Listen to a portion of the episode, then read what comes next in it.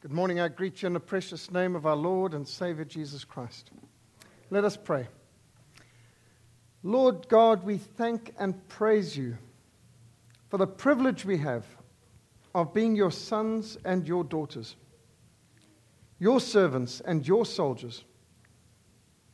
Lord, what a privilege we have of enjoying your grace and mercy, being part of your victorious army, your church worldwide. Part of your church that is now triumphant in heaven, your church militant on earth, and the church yet to be born. We pray, Lord God, that you would calm our hearts, that you would focus our minds on your word, on your work, on your worship, on your will. May the words of our mouths, may the meditation of our hearts be acceptable worship in your sight. We pray this in Jesus' precious and holy name. Amen. Let us hear the word of the Lord as it is found in 1 Kings chapter 18 and verse 21. 1 Kings chapter 18 and verse 21. And Elijah came to all the people and said, How long will you falter between two opinions? If the Lord is God, follow him. But if Baal is God, follow him. But the people answered him not a word. This is the word of God. There are times when we are confronted with defining moments, with defining choices, on which far more depends than our own eternal salvation and well being. These defining moments, these choices need to be responded to with conviction and with courage. Elijah stood alone. It was a defining moment on Mount Carmel when conviction and courage confronted compromise and cowardice. There were hundreds of false prophets 450 false prophets of Baal, 400 prophets of Asherah. And Elijah challenged them to a contest. Those false prophets would build their altar, and he, Elijah, would build his altar. And each would pray, and the God who answered with fire, he would be recognized as the one true God. How long will you falter between two opinions? If the Lord is God, follow him. But if Baal is God, follow him. And the people answered not a word. Sometimes silence is golden, but other times silence is just plain yellow. There was a deafening silence. The people of Israel were so backslidden, so apostate, they just nailed their colors to the fence. They did not say a word. They remained uncommitted. They were waiting to see how things turned out which way the wind blew, which way the fire fell. Obviously, they would back the winner, but they wanted to see the result first. As there were far more false prophets than there was the one being faithful to the Lord God, they started first. From morning till noon, these false prophets shouted and screamed and danced and leapt about and cut themselves with knives until the blood flowed. They worked themselves into a frenzy, but there was no answer. No word, no fire. After hours of fruitless futility. These false prophets had exhausted themselves and they were literally lying on the ground. Then Elijah said to all the people, Come near to me. And so all the people came near to him, and he repaired the altar of the Lord that had been broken down. And it came to pass at the time of the evening sacrifice that Elijah the prophet came near and said, Lord God of Abraham, Isaac, and Jacob, let it be known this day that you are God in Israel, and I am your prophet, and I've done all these things according to your word. O Lord, hear me, so that this people may know that you are the Lord God and that you are turning their hearts back to him again. Then the fire fell, and it consumed the burnt sacrifice, and the wood, and the stones, and the dust, and it licked up all the water that was in the trench. Now, when the people saw this, they fell on their faces and they cried out, The Lord, He is God. The Lord, He is God. There is a time to stand up. There is a time to speak out. There is a time to step out in faith. And this is what Elijah did on that great day on Mount Carmel when he confronted the false prophets of Baal. Although he was heavily outnumbered, although all the political power was against him, the wicked King Ahab and Queen Jezebel, Elijah had the conviction about what was true and the courage to fight the good fight of faith because he feared God. He was freed from the fear of man. When did the fire fall? When the altar was repaired, when the sacrifice was offered, when the water was poured, when the prayer of faith was made. Where is the fire in your life? There were two altars, but only one had the fire. Jesus spoke of two men who built two houses on two different foundations. But the one house was built on sand.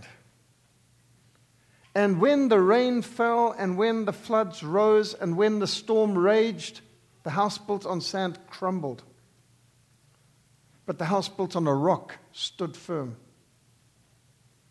Jesus speaks of a wise man who builds his house on a rock and a foolish man who builds his house in the sand. On what foundation are you building your life? There are two ways, the Lord Jesus said. There's the broad road and there's the narrow road.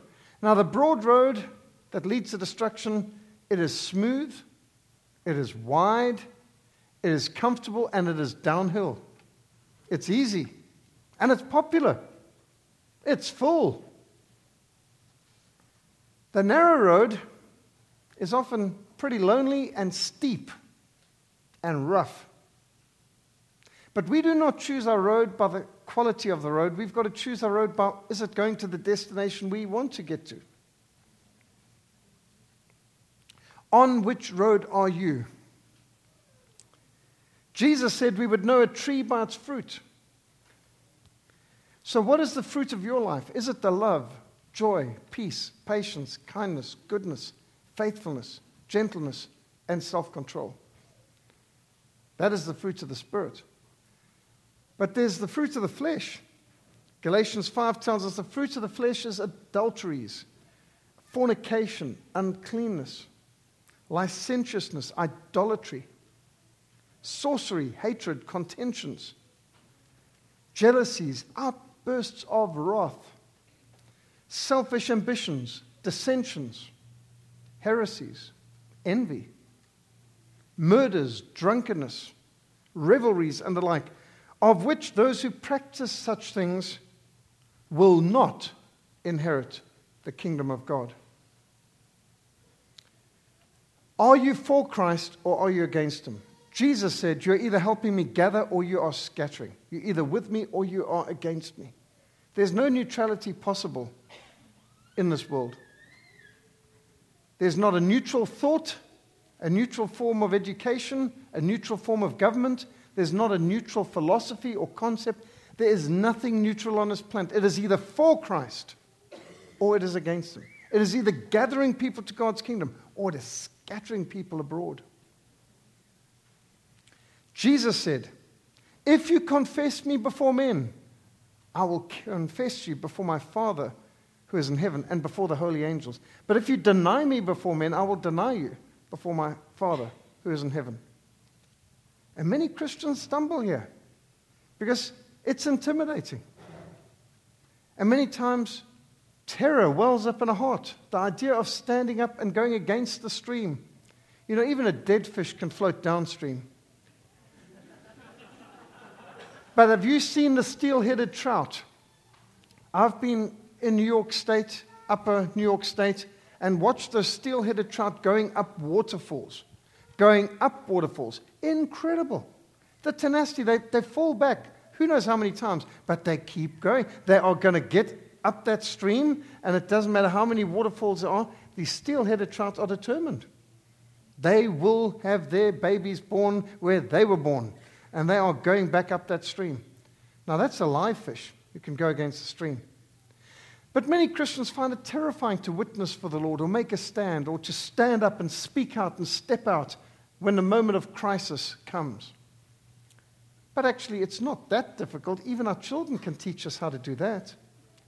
I remember my mother telling me how, when she was taking my daughter Andrea, who was only five years old at the time, to the shopping mall, Cavendish Square, one of the biggest shopping malls in Cape Town, and in the center of the shopping mall, they had some children's program. A magician was doing some display. And as my mother skirted around the edge, going as far away as possible with my daughter in tow, the magician saw her and shouted out, Hey, little girl, come over here. We have magic for you.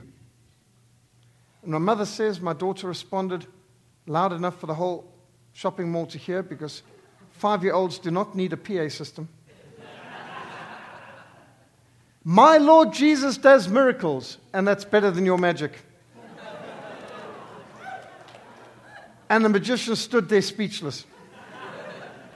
Out of the mouths of babes, the Lord can make a stand. Shortly after that, I was flying to Holland on KLM, and the plane had just taken off. And my daughter shouted out for the whole aircraft to hear, We're Christians! So I turned, I put my book down and turned to my daughter and said, Well, yes, Andrea, we are, but why do you say that at the, this time? She said the lady was just asking if there's any Christians, please let her know. So I thought for a moment, I said, I think that's if there's any questions, we should let her know. But she was so ready to make a stand for the Lord. It's not that difficult for us to stand for Christ. Even our children can show us how to do that despite the social pressures, despite the political danger, despite the ecclesiastical pressure, Elijah stood up. Elijah stepped out. And Elijah spoke up for Yahweh, Jehovah God. He confessed the Lord before men, and God most powerfully answered his prayer, pouring out fire upon his altar, and humbling and humiliating and exposing as worthless this false religion of Baal. In the Reformation, bold believers made a similar stand for righteousness and truth. Professor John Wycliffe of Oxford University, the greatest professor of the greatest university in the world at that time, Professor Wycliffe stood up, stepped out, spoke out against the superstitions and the corruptions and the heresies of the medieval Roman Catholic apostate system, the Whore of Babylon. And he proclaimed Christ alone is the head of the church. Scripture alone is our ultimate authority. Scripture contains everything necessary for our salvation. All authorities must be tested by Scripture alone. Professor Jan Hus of Prague stood up for the faith and he gave his life. He was burned at the stake for the crime of opposing the Roman Catholic apostasy the papist Antichrist. And Jan Hus was burned at the Council of Constance for his stand. He died singing the Psalms. Jerome Savonarola was burned at the stake in Florence for his brave attempt at reform. If I had a place to stand, I could move the world. That is what Archimedes, the Greek engineer, said. Archimedes was referring to the wonders of the lever. In principle, the capacity of a lever is unlimited. An ordinary weakling could move a boulder the size of a house. All that he would need would be a fulcrum, a pole strong enough that it would not break, and he would need it to be able to balance on a bar, and then he would need a place to stand. The force multiplying physics of the lever are a function of distance. The heavier the object, or the weaker the person needing to move the object, the longer the pole needs to be. And the further away from it you would have to stand.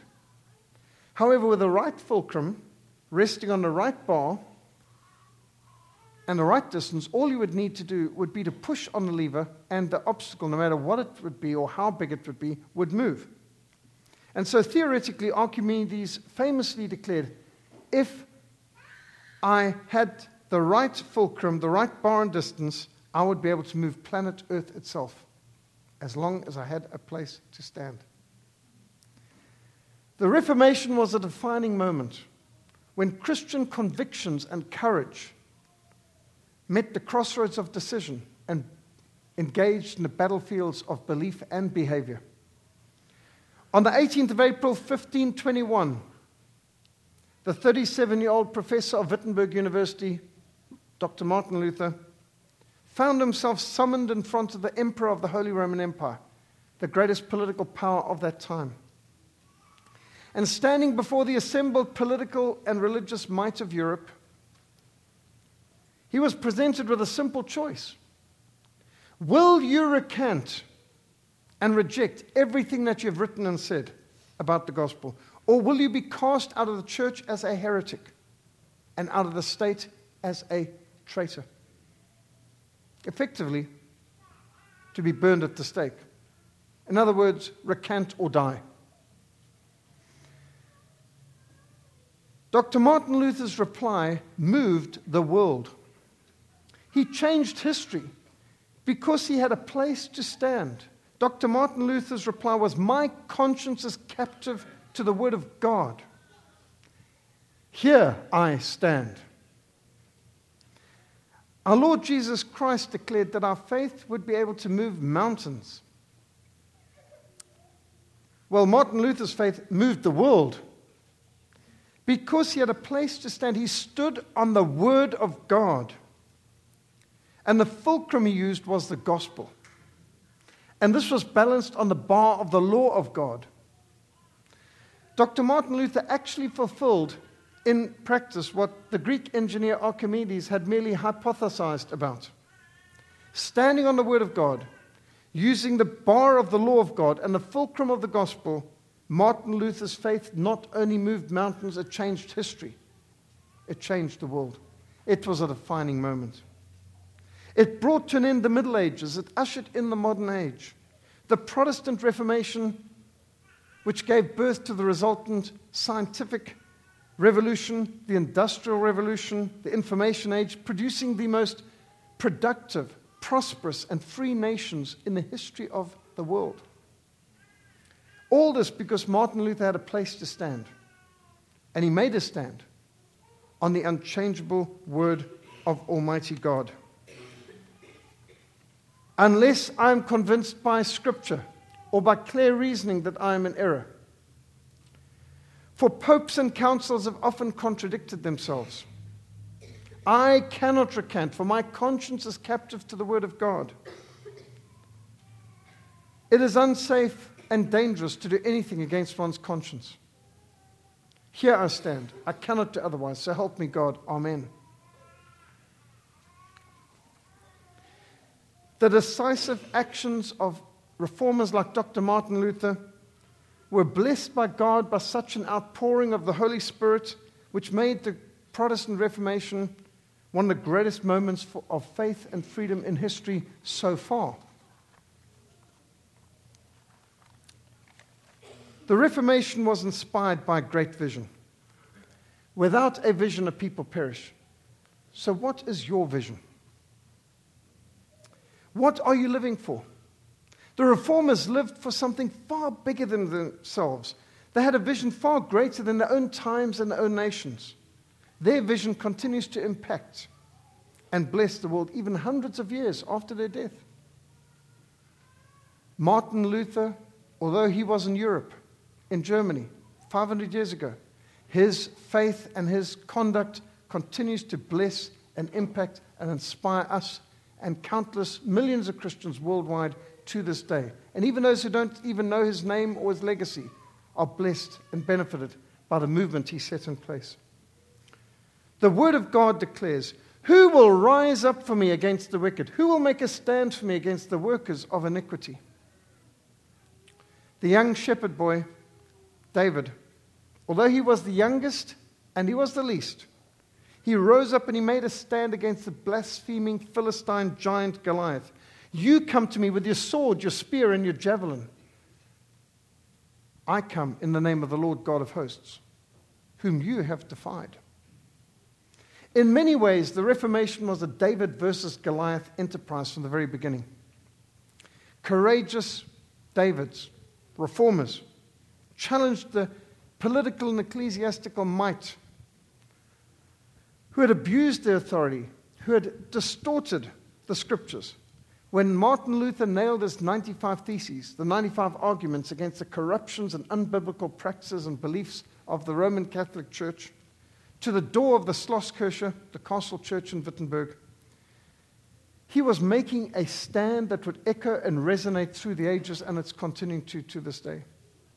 He burned the papal bull publicly in Wittenberg. He stood firm before the emperor. He refused to back down from a scriptural position. Nathan the prophet had the courage to confront the king, the king who could order his life taken in a moment, and say, You are the man. Daniel could stand before the king of Babylon and say, You are weighed in the balances and you're found wanting. John Knox, the Scottish reformer, confronted the wicked Mary, Queen of Scots, in the same spirit as the prophet Nathan. John Knox described Mary, Queen of Scots, as a traitoress and a rebel against God. The Queen declared, trembling and in fears, she is more afraid of the prayers of John Knox than of an army of 10,000. You can bet that John Knox was not praying the prayer of Jabez.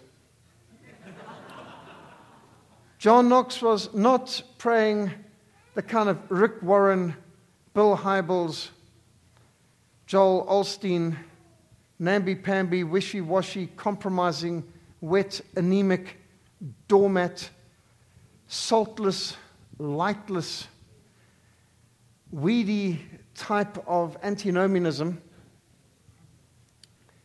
he was praying the imprecatory psalms, the prayers of judgment, because he understood the wrath of God against sin, because he understood the holiness of God, because he understood the depravity of man. His prayers shook Mary, Queen of Scots.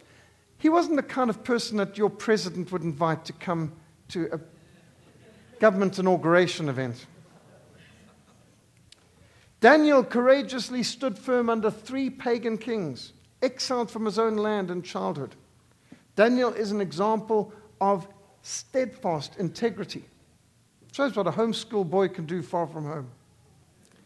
He served in the governments of Nebuchadnezzar and Belshazzar in Babylon and King Darius of the Media Persian Empire.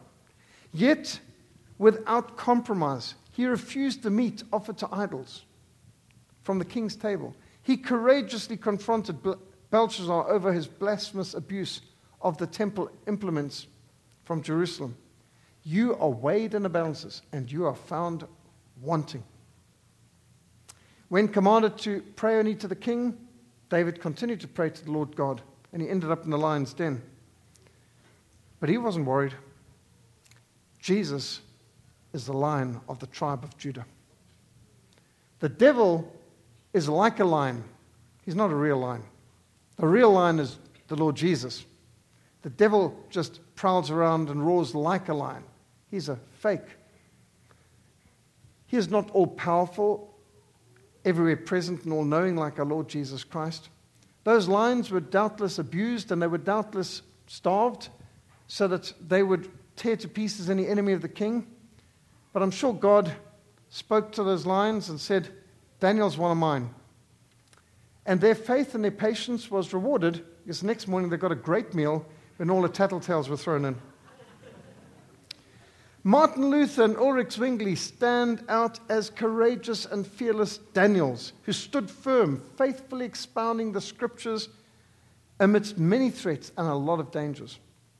We ought to obey God rather than man. John the Baptist courageously preached against sin. He confronted corruption and heresy. He lost his own head for opposing the wickedness of King Herod. And Professor Jan Hus stands in the same spirit as John the Baptist, with the same courage. We must obey God rather than man. The word of the Lord declares So I sought for a man amongst them who would stand before me in the gap and build up the wall and intercede on behalf of the land so that I would not have to destroy it. Our churches are under attack as never before.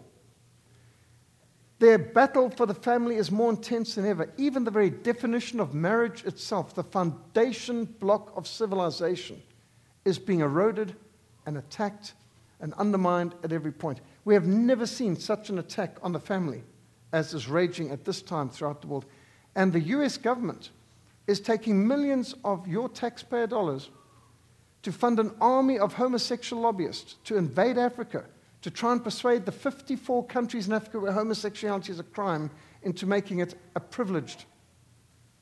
Well, they're not asking about rights, they're asking about privileges for perverts. Religious freedom is at stake. You know that there are bakers who have lost their position for refusing to cater for homosexual weddings. You know, there's military chaplains and officers and NCOs on orders and charge for refusing to obey unlawful commands from pervert superior officers. You know that right now there are ministers under pressure, even in Europe, for refusing to do homosexual marriages. This is just the beginnings of a tidal wave of persecution against the church that is coming from the pervert lobby. The future of civilization itself is at stake. Are you standing in the gap? Are you interceding on behalf of the land? Are you helping to rebuild the walls that are being shattered and broken on every point by the wrecking balls of the humanists? Are you impacting your world for Christ? Our mission began at a defining moment when I had my military call up. And I, rec- I was frustrated because I'd always, throughout my life, had wanted to be a soldier. Every Hammond going back to 10th century had been soldiers on both sides of my family. We were military, and I'd always planned to be a soldier, but I'd been converted to Christ shortly before my time in the army. And now I was heading for two years in the military, and I was frustrated because I wanted to be in missions. And the Lord convicted me at the very first chaplain service Am I not in the middle of a mission field?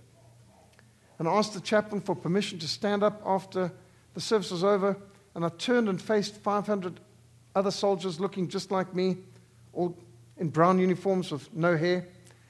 And I turned and I said, I love the Lord Jesus Christ with all my heart. And I want to honor him in my next two years here. If anyone else feels the same, please see me afterwards. Let's start a Bible study and prayer fellowship. And that's really where our mission began. And there have been other defining moments when we just had to make a stand.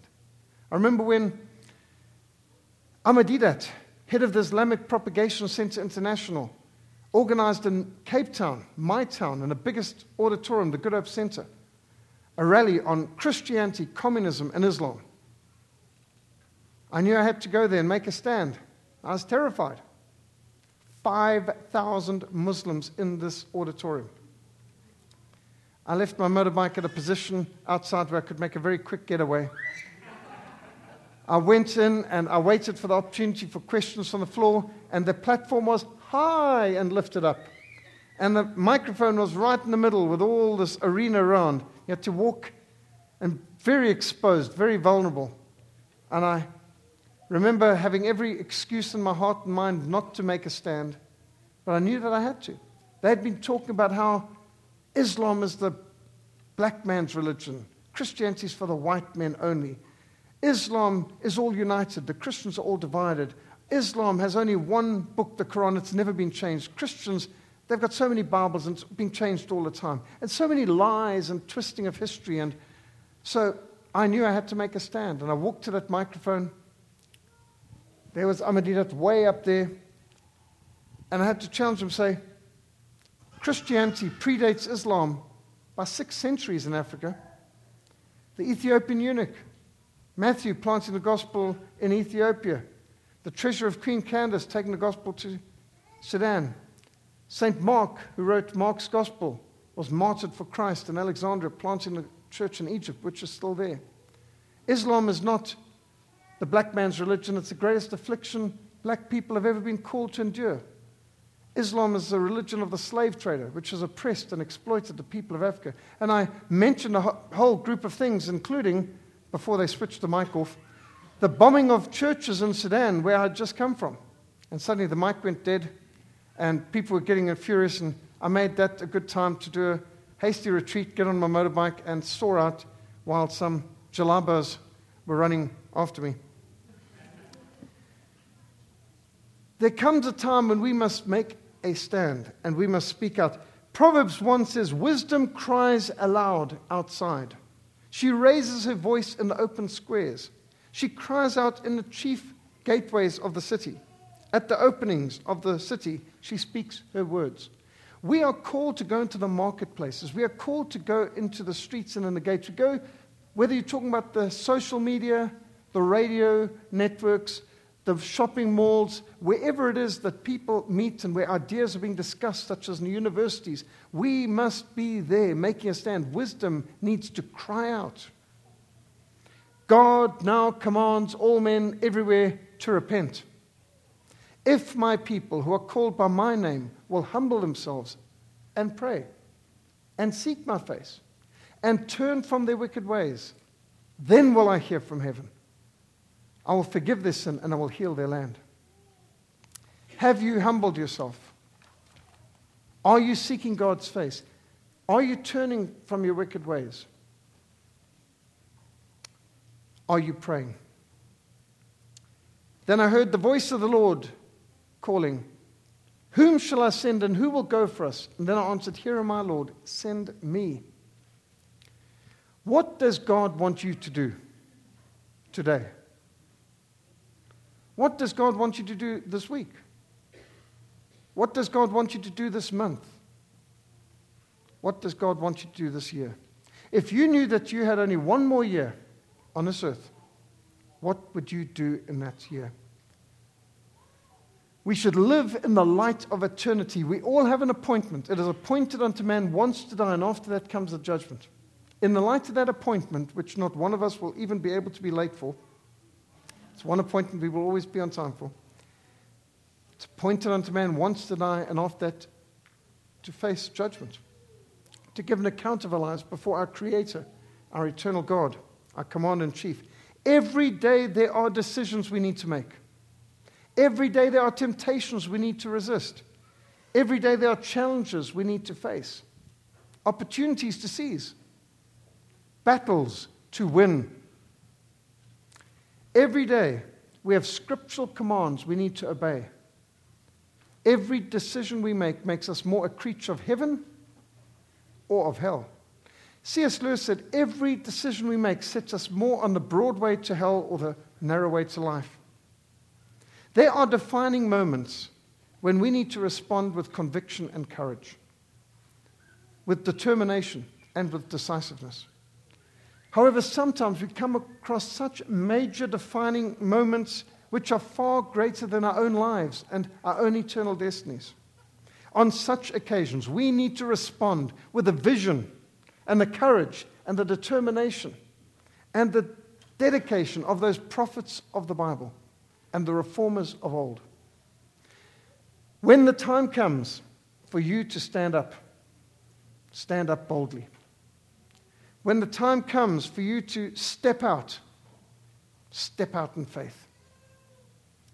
When the time comes when you must speak up, speak out courageously and with Christian courage the truths of the scriptures. Choose for yourselves this day whom you will serve. But as for me and my household, we will serve the Lord. Let us pray. Lord God, we want to thank and praise you for the power of your word. Your word never returns void, it always accomplishes that which you've sent it out to accomplish. We thank you, Lord God, that the gospel is the power of God for the salvation of everyone who believes. We thank you, Lord God, for the wonderful examples of excellence that you give us in church history.